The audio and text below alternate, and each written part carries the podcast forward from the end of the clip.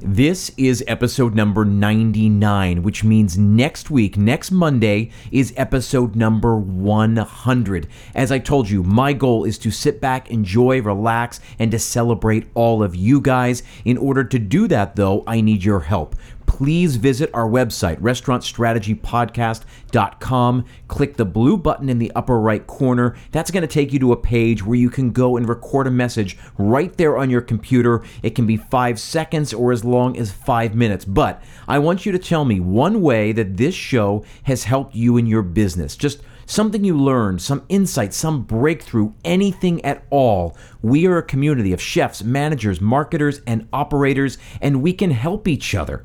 The 100th episode is just a week away, so please help me celebrate you guys. Again, restaurantstrategypodcast.com. You can click the link. Of course, it is in the show notes. And don't go anywhere because today I'm interviewing Otto Cedeno and Micha Magid, uh, the owners of Otto's Tacos and Mighty Quinn's, talking all about this really unique collaboration that has come out of the pandemic. Don't go anywhere. There's an old saying goes something like this you'll only find three kinds of people in the world those who see, those who will never see, and those who can see when shown. This is Restaurant Strategy, a marketing podcast for anyone who's looking.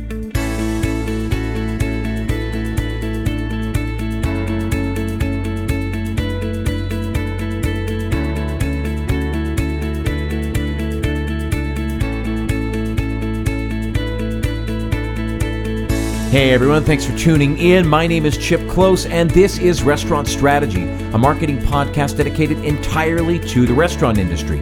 Each week, we discuss the tools, tactics, and strategies that will establish you as a leader in your market. I want to help you do more covers and drive more revenue.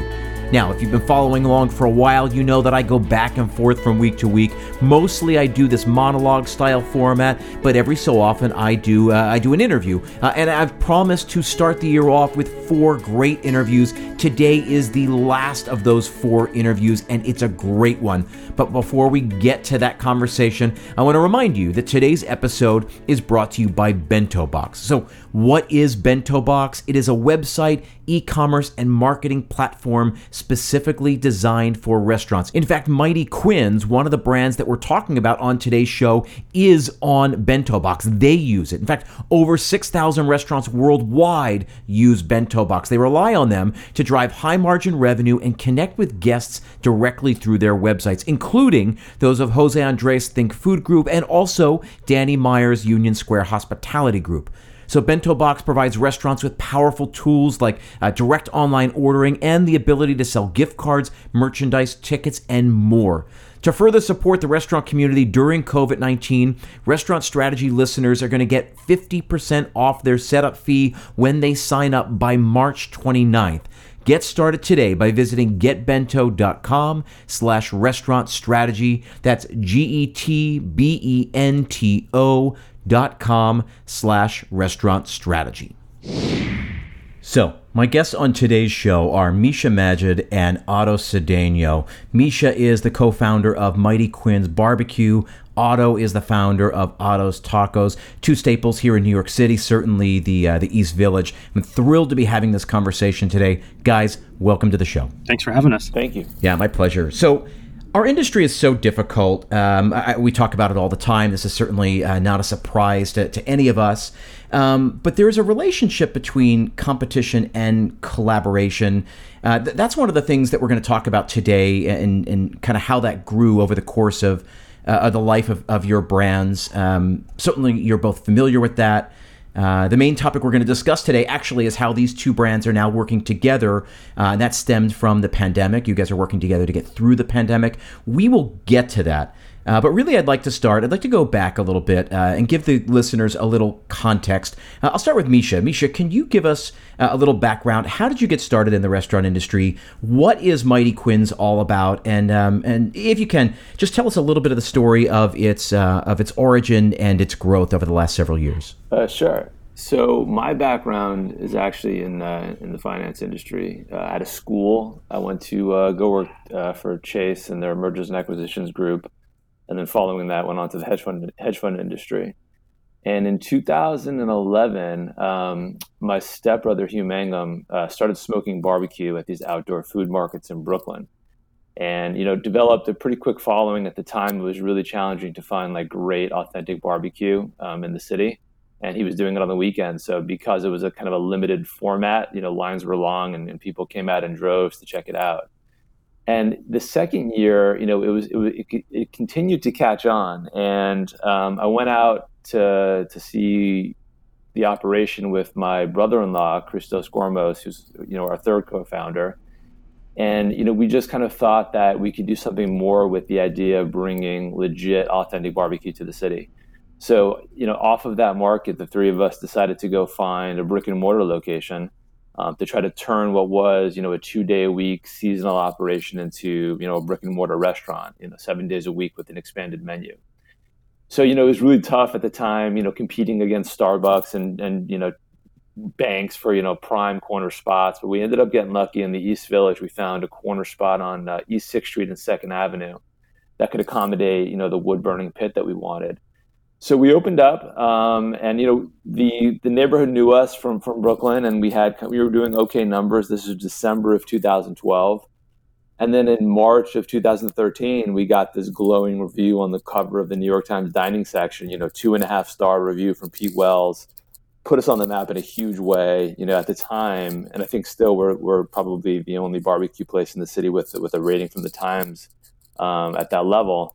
And, you know, we're serving food on, you know, paper plates and, you know, this is fast casual. This is not fine dining. So to get that accolade um, was really something special. And, you know, the next day, kind of the world changed for us lines down the block. You know, we're selling out of food at eight o'clock, you know, daily. I mean, it was, you couldn't see the floor in the place. And I think it was, you know, at that moment we realized that, you know, all it took was a little bit of a, of a tailwind for people to discover us. And, um, you know, we thought this brand had, had tremendous growth potential. And it was really off the back of that amazing kind of organic press that we just kind of continued to expand. You know, that year we were named um, top 10 new restaurants in New York um, actually number one in the in the Zagat book. Um, so you know we, we we garnered national press from what was you know a two day a week smoking operation, and uh, really just validated our thought that you know you couldn't find great barbecue, and now you had a place uh, to come enjoy. You know in, in, a format that at the time was somewhat new, but but definitely gaining share. You know the fast casual format. You can come and hang out for an hour over beers, or you can come grab your food in five minutes and get out of there. Um, so I think allowing that flexibility and really accommodating how customers wanted to enjoy the experience, um, I think that that really helped us um, in our growth curve as well. Yeah, and what? Um, so when you say authentic uh, barbecue, eh, what are you talking about? What didn't exist that you guys uh, are providing? Sure. Yeah, I mean there were there were restaurants, and there are restaurants that are called barbecue restaurants that are not actually smoking meat. Um, you know, they'll be you know roasting off proteins and covering them with sauce um, or maybe using you know some pellet fired um, flavor additive uh, to get that kind of that smoky flavor. Um, you know, versus you know having an eight pound brisket you know over oak and cherry wood for 20 hours, right? It's it's a yeah. it's a unique cooking process. So when I say authentic, I mean kind of the way when you go down south and you see kind of those open pit rooms with you know fires going and, and whole cuts of meat going on and off the pit that's what we were trying to replicate in the city. Right. Awesome. Uh, and now let me switch gears and uh, and toss the same question to you, Otto. How, how did you get interested? Uh, how did you get involved with the restaurant industry? And then talk about the gestation of Otto's Tacos. What is it? Explain, you know, what it what it was from the beginning and and how that brand grew. Yeah. No. Know, it's funny. Genesis stories kind of either are very different or very similar. In this case, they're very similar. Where I went to NYU Film School, and when I moved from California to New York as a you know bright-eyed 18-year-old, the first thing I noticed was like, "Hey, New York's awesome." The second thing I noticed is like, "Hey, where's the Mexican food? What gives?" And um, it didn't really exist at the time, or where existed, but it was not as authentic as what I grew up with eating in Orange County, in Los Angeles, and San Diego and uh, it the idea kind of started there. I had no idea it was an idea for a business. I just it was an, simply an observation. Many years pass. You know, I've been working in um, you know the tech and production scene uh, in New York, and I moved back to LA, and so I get some more exposure back to the foods I grew up with. Um, you know, all these little mom and pops, brick and mortar Mexican restaurants uh, up and down the LA coast, and I'm like, yeah, this is really what was missing in New York. And I kind of started putting together the pieces of the puzzle, thinking like, if, if we really wanted to bring this to New York, we could try to sort of bring these authentic, you know, handmade tortillas, really succulent meats, um, really simple, no frills, meat, cilantro, onion, salsa, you know, slam as many of these tacos as you can kind of style to New York. I, I bet it would do really well. So, you know, one thing led to another. It was a crazy idea that turned into sketches on a, you know, literally in a notebook. Then from that into talking to some investment partners and restaurant friends, uh, then to finding an amazing uh, chef and partner, Joseph Lonigro, who um, has been with us since day one and has now moved on to open amazing new other new concepts in New York City. Um, you know, he's from Orange County, so he totally grew up and got this vision in terms of like, hey, this is amazing. We get we take this for granted here, you know. And in New Yorkers, if you talk to a lot of New Yorkers, especially uh, expats, you know, people from LA, Micha can totally back me up on this. You know, there was uh, for for many years there was just like, yeah, no, New York's great, but like it's kind of missing a few things, like you know, Mexican food being one of them. Um, and then I started seeing a trend of other sort of QSRs uh, opening Mexican restaurants. And then I knew the idea was ripe. I was like, okay, it's not just me being crazy. Some, you know, some other brands are starting to tackle this, and you know, with solid branding, messaging, really good food uh, made from solid ingredients. And I said, okay, this the, the time is now. If we're going to do it, it's now or never. And so we we put together a team. Um, we assembled, and then I moved back to New York to look for real estate. You know, thinking it'd be a quick process with such a hot idea. Um, it took about a year for us to find our first location, not out of pickiness on our side, but out of pretty much every landlord telling us no, like reading our prospectus and our business plan saying, Who are you guys? Who are you? You open restaurants? And I had to sort of humbly say, no, I've never worked a day in a restaurant in my life, but trust me, um, that only took me so far. Um, and then literally about a year later, we found, um, you know, an amazing landlord that had a, you know, he had a tenant that was sort of on his, on their way out, saw us, met with me, said, hey, what the heck, let's give him a shot. And uh, to this day, we're very thankful for that opportunity. That gave us our first location in the East Village. Actually, serendipitously, about two blocks north of east of Micha's uh, first Mighty Quinn's location, and that's kind of how we sort of got in contact and met. Um, and so we've been selling our tacos there um, since the beginning, end of 2012, beginning of 2013, technically. Um, and you know, again, similar story to, me, uh, to, to, to Mighty Quinn's. Very welcomed by the community. I think everyone thought of us as a, you know a breath of fresh air in that neighborhood. We were pressing all the tortillas by hand every single day, which was maniacal. Um, but we did it for a very long time and um, garnered some very, very nice recognition from some very, you know, well respected um, food critics, um, which I'm still very humbled by today.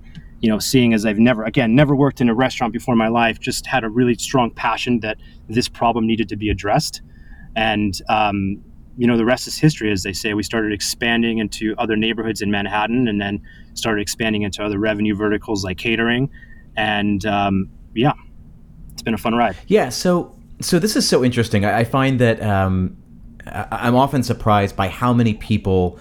Uh, I, I, speak with uh, that just kind of landed in this. I mean, you know, Micha, you came from uh, from finance. That was kind of you know you took the back door to get into restaurants and and Otto, I'm still trying to wrap my head around. I mean, certainly there are a lot of uh, artists who you know who come to the city uh, pursuing one thing and then go into the other. I- am I'm the same way, um, but I didn't go from doing one thing to then opening a restaurant. So, what made you? What made you think you could do it or believe you could do it? You know, where did that come from? How? Where did that stem from? honestly, I, I, say jokingly all the time, it's the best worst idea I've ever had because it worked. Um, it was, but it was it was it was a struggle, and it was. Um, it's funny you say that because I think what some people might see that as like, oh, mate, you've never done this before. This is going to hurt you. Actually, it, it provided very interesting horse blinders for me to know, like, hey, what can you and what can't you do? So. I knew like the entire thesis was like, hey, Mexican food should be elevated in New York City. Great. Okay, let's start there what kind of Mexican restaurant? Are we talking full scale fine dining? Are we talking Mexican taqueria mom and pop? Are we talking, you know, fast casual sit down with the full bar? And so I kind of started the most simple version of that. I was like, hey, okay, not fine dining, obviously, that's, that sounds complicated. Sounds like a lot of overhead. let's scope down the, the you know let's let's address the issue but let's scope it down to solve it with like the least possible resources so that there's room for error so that there's room for trials and and and seeing what works and what doesn't by the way opening day there's a lot of things that didn't work so yeah um but we evolved we evolved on the daily on the monthly on the weekly and you know i would say by like month seven or eight give or take we felt like we hit a stride and we are like okay this makes sense to us um, we've gone through a lot of painful nights, but you know we're starting to see the horizon of just you know something that can be uh, replicatable. And yeah, for sure. Yeah. yeah. for sure. I, I wonder, uh, Micha, if you can speak to this because uh, I find it so refreshing when people come uh, from outside of the industry. Uh, I've been in the industry for so long, and there are, you know, there's the way we do things, and then we don't do things that way. And sometimes it, it is that breath of fresh air when somebody comes in and doesn't know all the quote unquote rules and can just say, well, well, this is what I think we should do. Eh, you know, kind of bring a new perspective and see things differently. Did you did you find that was the case for you when when you came to the to the industry? Yeah, I definitely agree with that. You know, if you look at you know other ground breaking companies that have really changed their sectors, like an obvious example is Uber, right? I mean, they had to break a couple windows before they became legitimized. And for, and for us coming into the restaurant industry, you know, we we kind of knew the path that we wanted to uh, take the brand down in terms of like you know how we're serving this food. Um, and also like as we expanded like they don't have to look all the same. You know we don't have to follow this you know this carbon copy expansion plan that you know prior restaurant brands have followed with like similar size footprints and similar neighborhoods. So we were very kind of amorphous into like whatever the opportunity was. So whether that's you know a 600 square foot restaurant in a dining hall down on Wall Street, or you know, a three thousand square foot more traditional uh, layout in Clifton, New Jersey. Like we were able to adapt um, as we saw opportunities, and we didn't feel like we were um, losing anything in in regards to the the brand's strength. Um, we thought, if anything, it was making it stronger because we were showing that it could, uh, you know, we can adopt and thrive in new environments. And as we rolled out our franchise business, um, I think that was another, you know, you know breaking the glass. There's not there's really very few fast casual barbecue brands that are available to franchise. So we saw this huge white space, and you know we knew we acknowledged it was, it was definitely a different business than you know running corporate locations, but we had kind of done a couple test drives with some international locations and knew that we could teach our, our teach our formula. Like what we could do was, you know, as Otto said, was it was replicable, but the way our systems were set up, we could also um, bring in other owner operators to expand into other regions faster. And I think when franchisees kind of evaluate, uh, you know, Mighty Quinn's as an opportunity, they, they see that, right? There's very few, maybe one or two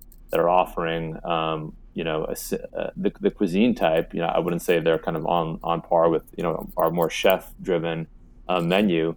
Um, but but just by virtue of doing something different, um, huge opportunities have been created. So we saw that when we started, you know, smoking meat in the village for, you know, 20 hours a day. And also as we expanded the brand into real estate that, that didn't necessarily look like each other.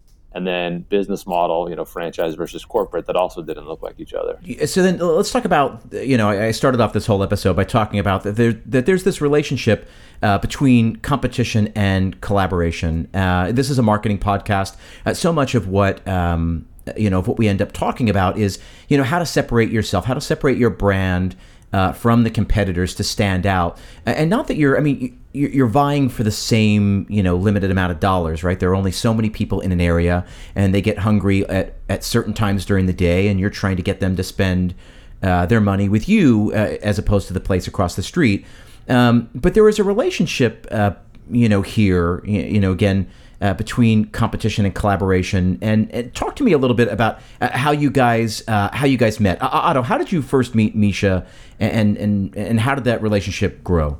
Yeah, if, I think if memory serves me correctly, we met at a community board meeting very quickly. I think there was a mutual friend that introduced us over email, and kind of like most most restaurateurs and operators in New York City when you kind of meet face to face, you see the pain in everyone's eyes in terms of how, how, hard this is.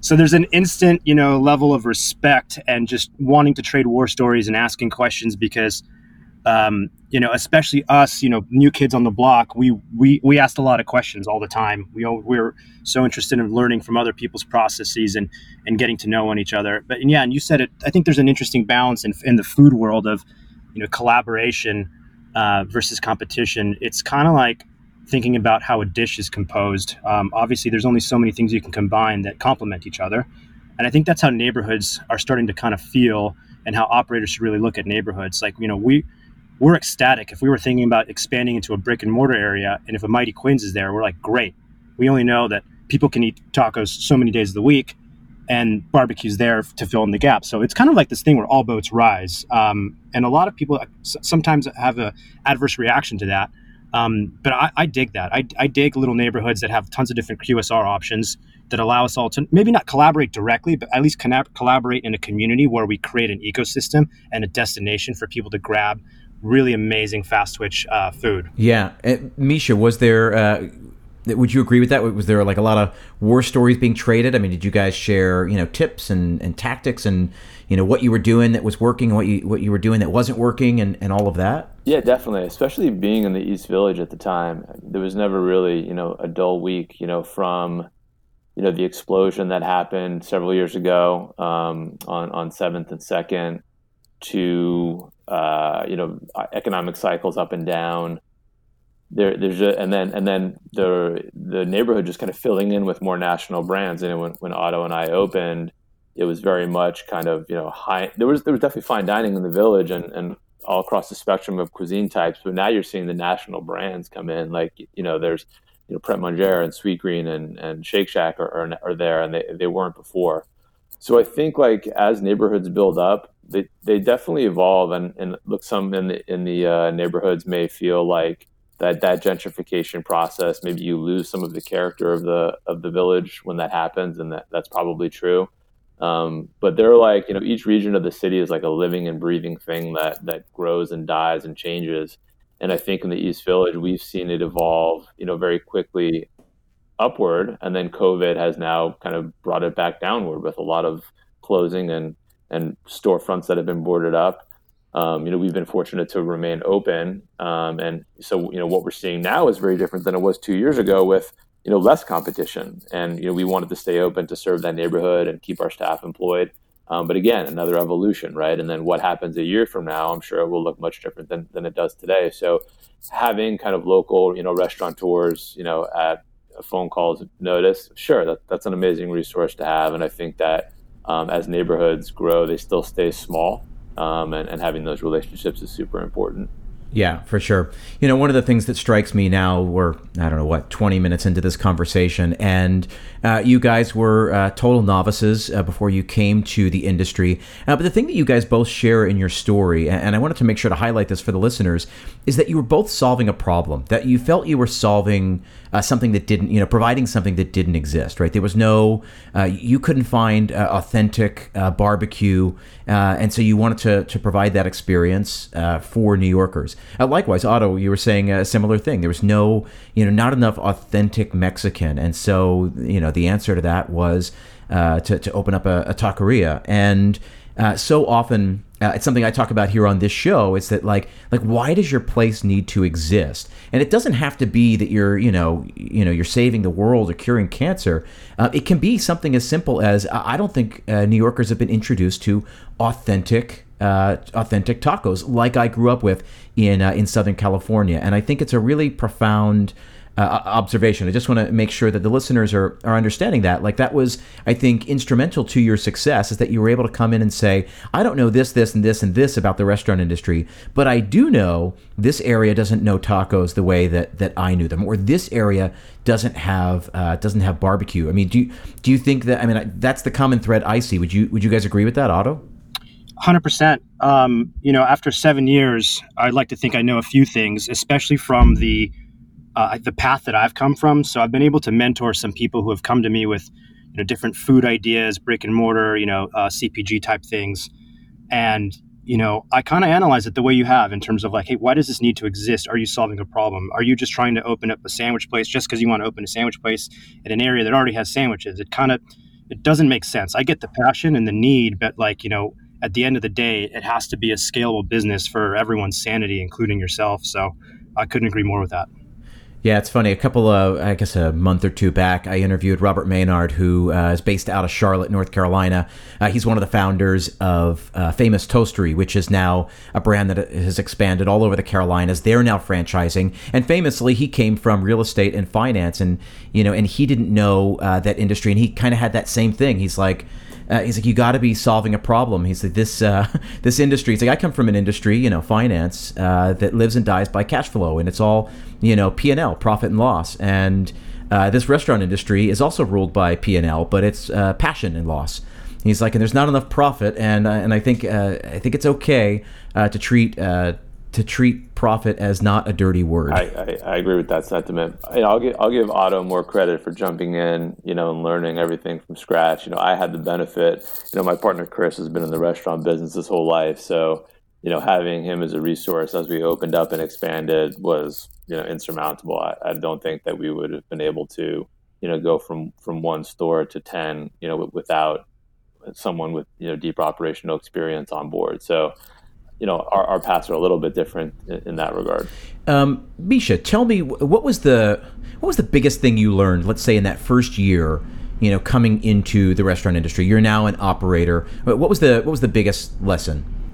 Uh, you know, I think that one of the bigger lessons is that you know tomorrow is definitely not going to look like yesterday.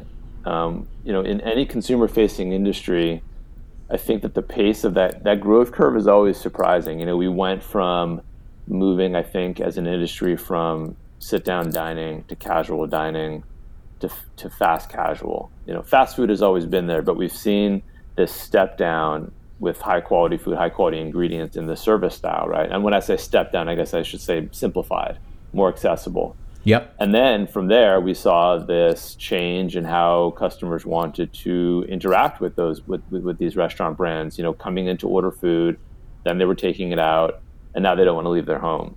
So the integration of this whole digital ecosphere was very, very small when we started. We always knew it was going to be growing and become important, but I think the pace of that change was was definitely a lesson. Fortunately, I think we kind of reacted fairly quickly to it, so we were we were well on our way to having you know very healthy delivery volumes, um, and our digital channels were set up, you know, thankfully in time, you know, prior to this this whole COVID experience but I think the pace of change and what people may view as some somewhat of a very old industry, like obviously there's there's been restaurants and places to go out to eat forever, right? This is not like a new novel uh, novel service that's being provided to the world, but the when you kind of peel back the layers, you'll see how much is actually changing within, and the ability or the need to adapt so quickly to all these forces is so crucial. I think to staying um, alive, but also successful. Um, yeah. So that that yep. that's been a I think something that people may be surprised about not knowing the restaurant industry. Yeah, I think I think if there's anything that's become obvious, certainly this past year, is uh, is that how crucial it is to um, to stay nimble and to be willing to evolve. I mean, in the beginning of the pandemic, we were calling it the pivot, but really, I think it's uh, I think we're going to find that over the next, let's say, 24 months, restaurants are going to have to pivot and pivot again and pivot again and pivot again, uh, and that really is no longer pivoting. It's it's really about an evolution, about you know uh, changing with the times, listening to your audience, and and delivering the things that they need. Um, Otto, tell me uh, what was the, the, your biggest takeaway from your first year, you know, in business. What was the the thing that you learned uh, real quick? I think one of the most important things we learned in year one was how powerful the catering vertical can be if your product can be served in bulk. Uh, was not in the original business plan. We just wanted to sell tacos, um, you know, to an individual in the store. Obviously, delivery was going to be a huge component, which it was. Um, you know, we learned a lot of things about just assumption versus what happens in front of you. Um, another one would be, you know, hours of operation. We assumed that most of the clientele in the East Village would want to get you know, our tacos late night. So we stayed up until four in the morning. And as most of the early employees and partners can attribute to, that was hell for us. So we were we were not sleeping because we were there till four in the morning, and then we had to close, and then we had to be up right. at you know seven eight in the morning to start prep for the next day. Um, and then we realized by looking at you know sales data, like, hey, actually people are coming here more for lunch than we thought.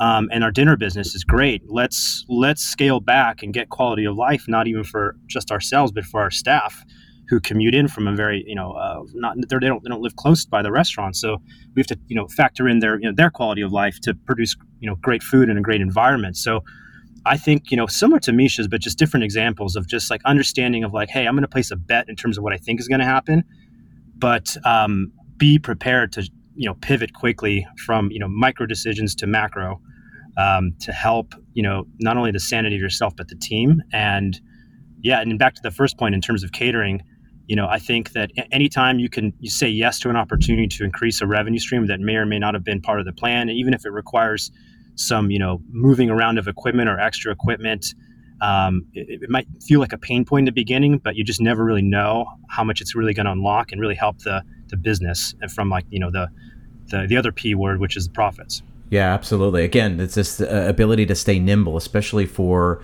uh, for small restaurants you know you're not a, a 500 unit uh, chain you know you can you can uh, make right turns uh, much more quickly Okay, so uh, so then all of this uh, I think is good. Certainly gives me um, gives me a better sense of the the brands. Uh, how they started, where they came from, and, how we got to this point. Now, uh, it's impossible to uh, to not address the pandemic, and actually, uh, that's where your guys' story tangles even more. It's certainly the reason why we're sitting down having this conversation. Why I'm so interested in telling this part of the story. Um, tell me about the pandemic. Micha, what happened at the start of the pandemic with Mighty Quinn's, and and then I'll kick it to Otto, and I, and I want you guys then to talk about um, the collaboration that came about uh, through this. Yeah, so out of the gate, you know, our, our goal was to try to figure out like, okay, how do we stay open? How do we keep our team employed? Um, and, and what do the next few months look like? So we decided to keep the four residential facing restaurants open. Um, obviously, people were not going to be going to work, but they were going to be staying home and they needed a place to eat. Um, so we thought that was the most obvious first decision to make. Um, we had we had to make some layoffs at the company. Um, we obviously we had an infrastructure in place to support you know much much larger sales and, and a bigger growth plan for 2020. Uh, so we had to scale that back appropriately. And then, like a month into it, you know, things kind of got scary when you see all these headlines about, you know, potential infection rates and what that means. So we then decided to start uh, feeding the hospital teams, um, you know, for free. Uh, if, if you came by with your hospital ID, uh, ID, you got a meal on us.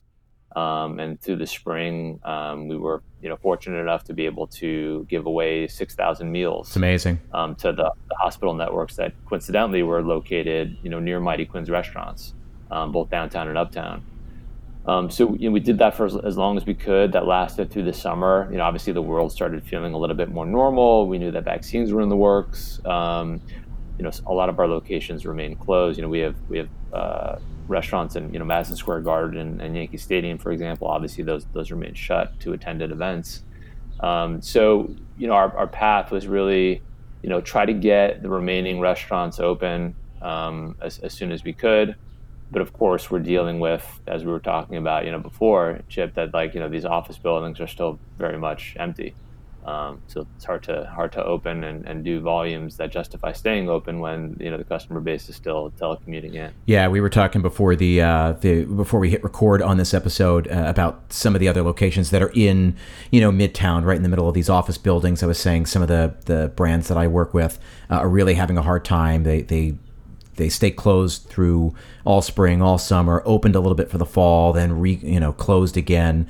And uh, Micha was saying that uh, Mighty Quinn's is, is seeing a lot of the, like the similar trends uh, for their brands as well, just to bring everybody up to speed. Yep. So you know, as as you know, sales did what they did. We we were trying to figure out. Okay, we have we have this team in place. Um, you know, some locations were, were performing great. Some definitely below what what they can do from a capacity standpoint. We were trying to figure out ways to do more with with our infrastructure. Um, and that's when the idea, and Otto can talk about what was going on with Otto's Tacos at the time. You know, we thought it would be great to try to bring on a on a delivery only basis. You know, di- digital presence only. Bring a, a new uh, cuisine category through the Mighty Quinn's kitchen infrastructure. Yeah, so then I think that's a perfect segue over to to Otto. So talk a little bit about as the pandemic is hitting, you know, what was going on with the the Otto's Tacos brand? Yeah, so right when the pandemic hit, um, and the first sort of um, stay-at-home orders were advised, and you know a lot of major companies started to send employees to work from home to be safe, which was for sure the right move.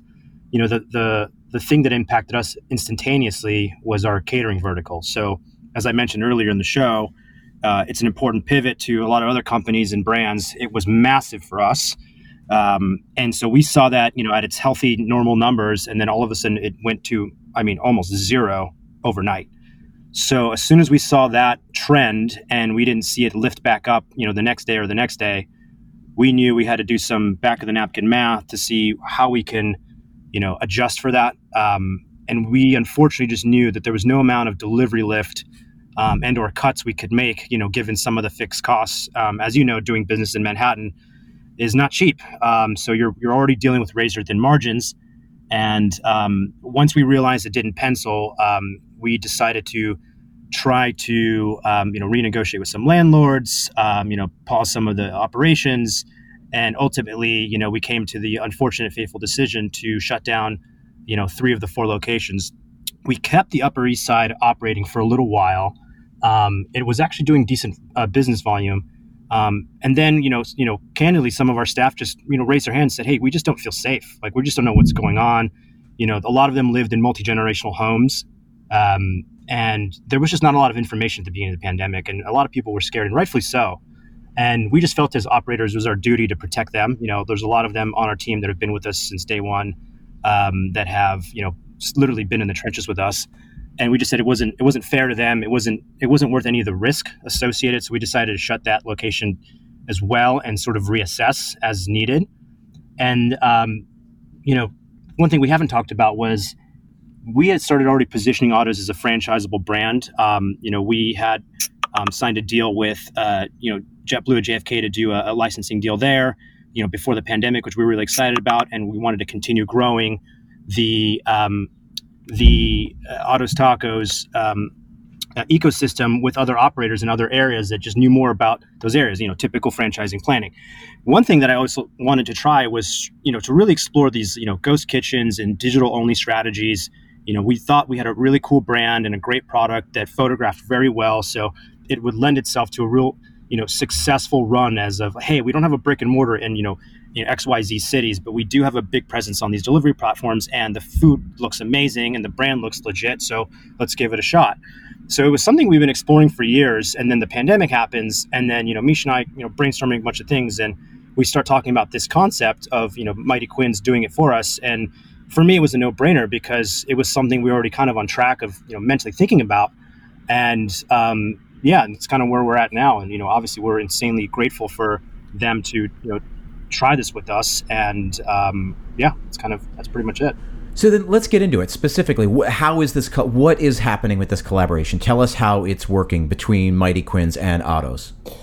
Uh, sure. I mean, just like at the high level, you know, we are we are uh, you know licensing uh, the, the Otto's name to be able to make and fulfill the food out of out of our kitchen. Um, so we have a very strong uh, commissary uh, team that basically does all of the production for for Mighty Quinn's and you know their ability to get to take on you know Otto's top the Otto's tacos menu was was was fairly easy uh, for them. So logistically, uh, we got them kind of set up with with the Otto's menu. Like you know, we did a little bit of, of training with the Otto's team just to make sure everything was dialed in correctly. And now it lives, um, you know, for, for one location as a uh, as a delivery only uh, digital brand in the, in the Upper East Side. Right. So the brand then, it, and it's and it's only digital only. It's just being executed out of uh, the Mighty Quinn's kitchen on the Upper East Side. To start, yeah, with our, our hope that we can then expand that into uh, other locations. Yeah, I think that's really interesting. So to start, um, and, and I like I like how you phrase that. That there's you know this is the way it's working now. Um, who knows how it'll work in the future, and, and maybe there's other growth. How do you um, how do you envision that, or how might that work in the future as it expands? Uh, well, from the corporate location standpoint, very similar to how it's working now. We would just be, you know, turning on new neighborhoods. So all we're, we're basically on all of the major third-party delivery platforms, including OttosTacos.com. And so all that would entail would be uh, setting up those portals to to offer fulfillment out of new out of the you know the other Mighty Quinn's locations, um, and you know obviously a brief training of, of the team who were running the kitchens in those those respective restaurants. Right. And when did this? So when did you guys launch this, uh, Otto? When did when did they start serving the Otto's tacos out of Mighty Quinn's Upper East Side? I think we're about eight or nine weeks in, give or take, something like that. Um, but you know, we talked about it over the sort of summer, end of summer, and then we started kind of executing the plan uh, sometime in the fall. And it was really as easy as just you know agreeing to it, you know, and getting them the assets and all the support they needed, and you know making sure they had all the resources from a recipe and operation standpoint. And um, yeah, and uh, it's going well so far. Yeah, I mean, I think that you know Otto talked about the simplicity of of the, of the tacos they were making, which is kind of the, the star of the menu, and that's what we were gravitating towards. You know, when you're talking about composing something that tastes amazing that only has four ingredients, that's right up our alley. That's consistent with how we put our menu together as well. Um, so logistically, it's been very smooth, and you know we hope that every month we'll see you know continued gains on the top line. Yeah, for sure. And then so then the idea is that you would then pick another property and roll it out there, pick another property, roll it out there, and, and growing it um, kind of incrementally in that way. That's the thought. Yes. Cool. Um, what have you guys learned then about both your businesses through this collaboration? Um, just over the last couple of months. Yeah, I I'm definitely incredibly I wouldn't say surprised. I'm, insa- I'm insanely thankful, I guess is the word, when we kind of re-announced um, this partnership on social media. You know, we have a pretty big following on Instagram, and I was just overwhelmed with messages from our guests who are super excited um, that this was happening, that they were we were coming back. Um, I think that's been the biggest takeaway is that we really missed them and they really missed us. So we're just so thankful to have an opportunity right now for one neighborhood to start, as Micha said, um, to deliver our you know our tacos, and we just really hope to kind of keep expanding into the other areas that we used to be in, so that um, the rest of the Otto's Tacos community can get their taco fix. Yeah, for sure. Um, eh, what was uh, what was a challenge that was like unforeseen before you did this, or did you kind of uh, circle the issue so much that you kind of had it all covered? Was there anything that surprised you? Um, no, I mean our, our main goal was you know we're still in somewhat defense mode. So we, we didn't want to put ourselves in a position where we had to spend capital. Um, and we also wanted to be as have as variable an infrastructure or variable as variable cost of an infrastructure as we as we could. And, and I'm speaking mainly to, to labor. So at first we didn't know how much additional labor we would need to bring on to execute this. Um, so we started with kind of a separate team, but just through the ease of the operation, we've been able to, you know, utilize our existing staff um, to fulfill both, you know, the Mighty Quinn's menu as well as the Otto's Tacos menu, which has been great. And I attribute that to our team. I mean, we have a, a director of ops who's, you know, in the in the weeds, figuring out the most efficient ways to do things, and an executive chef in the commissary who's making things very easy for the kitchen. Yeah, for sure. Um, can you guys look ahead into the future? You know, uh, there's a light at the end of the tunnel. Luckily, as we're as we're recording this, um, that the the vaccine is now being distributed. That looks like, you know, as we get into the spring and summer, um, a bunch of you know a bunch more people, a majority of the population is hopefully going to be vaccinated. Um, is there a plan to bring Otto's Tacos back uh, as a brick and mortar? Location, or do you think this is where it's going to exist uh, for the foreseeable future? It's a great question. You know, I think that all possibilities are, well, possible. For now, I think the digital only strategy really excites us. It allows us to do one thing really well. Um, that's always been the war cry with this business. You know, back to the original conversation that we've been having in terms of why, what inspired me to start this business, how I tackled it as a as a sort of newbie in the industry. And it was always like, hey, just just focus on one thing and do it the best we can, and then let's add a layer of complexity. So I kind of go back to the the basics with this problem and say, hey, let's we have a really good thing here. We think let's focus on that and see how we can grow that with the Mighty Quinn's family, and you know take it one step at a time. But certainly, I think we're open to any type of growth plan that you know is going to give the brand um, and the community um, you know success story here. Yeah, and just a few minutes ago, you said that you know so Micha had mentioned early on in the interview that they had started pursuing franchise opportunities. They have done that. There are now uh, you know other um, non-corporate locations. And you said you guys were starting to explore that option. Is that still on the table as well, or are you really just looking? You know, keeping with the licensing and and this digital only idea? Yeah, again, certainly we think that once things settle and we kind of get a, a, glimpse of like where the new world's going to be post pandemic, uh, certainly all things are on the table in terms of growing Otto's Tacos. Ultimately, the vision was initially like, hey, how can we help bring really quality, you know, authentic Mexican food to the streets of New York? And then, you know, in that journey, we've identified so many other neighborhoods where I'm like, hey, we, we feel like Mexican food is underrepresented here but we're not experts of operations in you know XYZ city. There's going to be certainly better operators there. So the franchising model is still very attractive to us to be able to team up with you know superb operators to bring you know our menu to their local community and make sure it's executed in the best way possible. Yeah, for sure. And and Micha, I don't want to put you on the spot, but I'm going to put you on the spot. Uh, you know, as you guys have been exploring these franchise opportunities, um, is this something that you've considered? Uh, the idea that somebody might franchise uh, a Mighty Quinn's as well as an Otto's Tacos to be executed out of that same kitchen, much in the way that you guys are doing now eh, on the Upper East Side? You know, that's a great question, and kind of going back to what I was saying about kind of being able to adapt. Like, you know, don't don't chisel the uh, the rule book out of stone, right? You have to be able to to uh, acknowledge when there's opportunities that don't really fit the conventional way of franchising. And I think not that not that we're working on this now, but I think definitely down the line that if we feel you know that that an operator um, is is able to take on uh, Otto's Tacos for an additional revenue stream and, and and you know execute both to our standards, then yeah, it, could definitely be on the table in the future. That's one of the things that really strikes me uh, about the pandemic, right? Again, we, we talk about the pivot, um, but the the thing that um, I think has become most obvious is the need for uh, diversity of revenue streams. Uh, certainly, any restaurant that was just a sit-down restaurant, you know, died, or they had to add revenue streams quickly. Whether that was, uh, you know, delivery or at-home meal kits, or you know, on and on and on, whatever it was. But uh, the same is true, I think, uh, with what you guys are are both building, what you've been building, uh, is that you know, diversity of revenue streams is not a is not a bad thing. I think it's why ghost kitchens uh, really, you know, rose to fame over the last five years is that the idea being that like okay people don't want chinese food every night people don't want pizza every night but they're going to order out two or three times a week and so if we can execute everything out of this one kitchen you know i, I don't care what they order. If they order tacos tonight barbecue tomorrow you know whatever other cuisine that i, I think there's a there's a benefit uh, worth exploring for sure.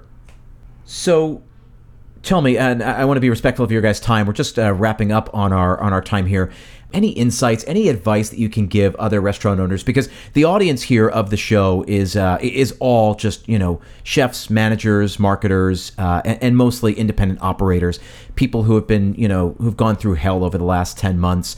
Um, any any advice that you guys have learned uh, through this collaboration uh, that you can pass on, uh, Otto? Yeah, I think you know always approach it with camaraderie first, um, if possible, as opposed to competition there's so many lessons to be learned from your neighbors in this in this field, um, especially if you're a first time operator uh, or even you know looking to scale from one to two locations. I mean, that for us was always the hardest part of this whole story. Um, actually, kind of a lie. From two to three was the hardest because you know Chef Joe and I. When we had one to two, one of us could be in one of the locations and, and the other one was in the original. But once we opened our third one, we realized, oh goodness, we are outnumbered officially. So, so, that was the hardest one. So I think you know my biggest advice, you know, with eh, with anything in general, is just you know make sure you have a solid team, you know, uh, on the management level, partner level, um, so that you can scale if that's. Uh, uh, of interest. And then don't forget to look towards your neighbors in terms of collaborations of any kind right now and be able to say yes to most things as opposed to no, um, given the way the world is. And you just never know what different sort of ideas can unlock revenues to sort of not only just keep brands and, and, and you know restaurants afloat, but also expand them and grow them. Yeah, and that starts just with what a conversation, right? Simple as picking up a phone and saying, "Hey, how hard was your day today? Tell me about it." Yeah, I think I hope that's a, a takeaway uh, that the listeners um, come away with here. Um, just pick up the phone. That the collaboration uh, community is a is a real thing. Certainly, you guys know that firsthand. That's why I love this story. Uh, Micha, what, what, about you? Any uh, any advice, insights? Uh, what would you pass on to to the listeners? Yeah, there's you know a lot of talk right now about you know the movement to ghost kitchens and the delivery channel. all, all, of which are valid and very important. But that doesn't mean that that's the right solution for every brand and every operator. So I think before people make the jump in investing, you know, time and, and resources into, you know, ghost kitchens or or figuring out new ghost brands to launch in their own restaurants, they really got to figure out, you know, what is their competitive advantage? You know, why are they different than you know the guy next door? And then really just kind of lean into where they think they can excel. Don't try to lean into the trend of you know simply doing a, a ghost kitchen or a new brand for, for the sake of doing it. Um, I don't think it's going to work. And I think like when you kind of look through the end of this year, there's going to be a lot of these brands popping up, and I think that you know not all of them are going to last. And just like everything, there'll be there'll be a you know peaks and valleys to this cycle. So I think that people kind of go into this um, with the with the right weapons and, and the right strategy will do well, but but don't try to do it just because that seems to be the trend.